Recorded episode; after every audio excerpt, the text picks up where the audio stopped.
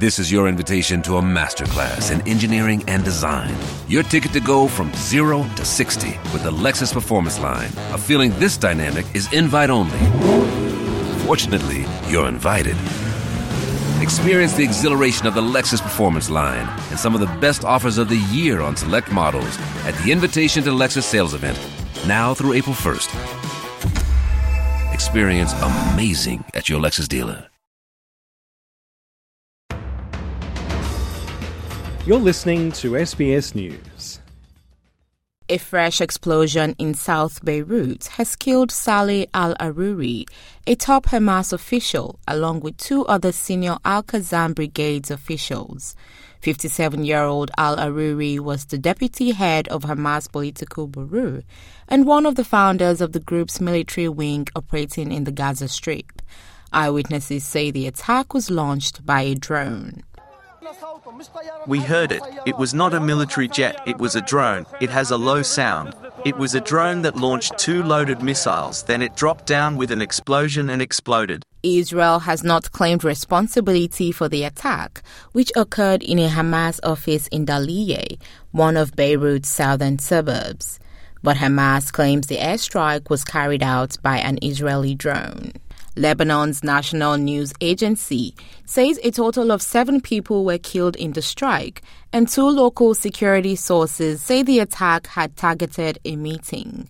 The explosion shook Musharafi, another one of the Lebanese capital's southern suburbs, which are a stronghold of the militant Hezbollah group, an ally of Hamas. The strike also caused fire in Hadi Nasrallah Street, south of Beirut.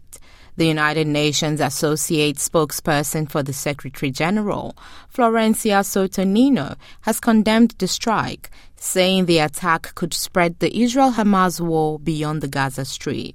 The developments are extremely worrying, and I think this just really highlights what the Secretary General had just said about the dangers of the spillover of this conflict in the wider region because of the escalating tensions and the fragility of the situation in the region, we are calling for maximum restraint from all parties. We don't want any rash actions that could trigger further violence. The Lebanese Hezbollah group says they consider the killing of Saleh al Arouri an attack on Lebanon as a whole and has promised to retaliate.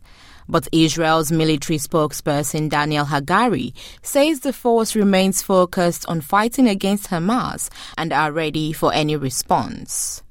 The IDF is in a very high state of readiness in all arenas, in defense and attack. We are on high readiness for any scenario. The most important thing to say tonight is that we are focused and remain focused on fighting against Hamas. In Gaza, our forces continue to fight, with an emphasis on the Khan Yunis area, operating above and below the ground, killing terrorists and continuing to destroy the terrorist infrastructure. הורגים מחבלים וממשיכים בהשמדת תשתיות הטרור. The airstrike has sparked protests in the West Bank cities of Ramallah, Jenin, Hebron, and Saleh al Arouri's hometown of Arura. The crowd were chanting slogans demanding revenge for the killing of al Arouri and calling on Syed Hassan Nasrallah, Secretary General of Lebanon's Hezbollah, to take action. Protesters claim the assassination of the leader will not stop the fight against Israel as more leaders will emerge. And Mr. Al Arouri's sister, Om Kutaiba, says she sees it as an honor for him to die for his cause. Thank God, this is an honor from God. His martyrdom is an honor. He used to wish for martyrdom, and we are not surprised, since this is the method of Israel's occupation. The occupation does not skip any wrongdoing. Is this a surprise? It is not. It is only natural for the occupation, but thank God. Every child in Palestine is a leader, and there will be stronger leaders, and they will follow in his footsteps.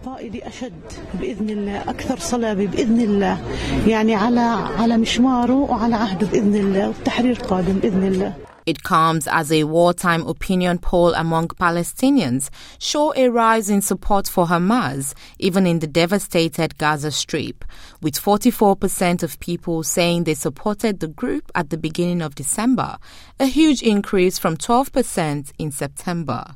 Meanwhile, the growing humanitarian disaster in the Gaza Strip is taking its toll on civilians who have suffered under a blockade and bombardment for over 12 weeks since October 7. The United Nations World Food Programme estimates that 26% of Gazans, or 576,600 people, are facing starvation and there is a risk of famine occurring within the next six months if the current situation persists. One displaced person in the southern city of Rafah says having to cook using fire due to a lack of fuel or electricity has had impacts on his health. The fact that I am using fire to cook and am standing right in front of it all day has caused me some serious trouble in my chest. I am always coughing. Children, on the other hand, are mostly the ones affected from the lack of cleanliness, ending up with stomach flu due to the unclean drinking water. Bathrooms are unclean, and the water running in them is also unclean. Omar Bello, SBS News.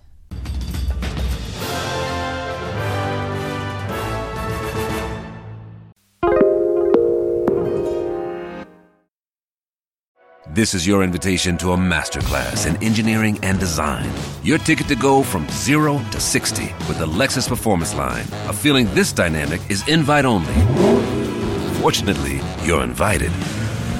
Experience the exhilaration of the Lexus Performance Line and some of the best offers of the year on select models at the Invitation to Lexus sales event, now through April 1st. Experience amazing at your Lexus dealer.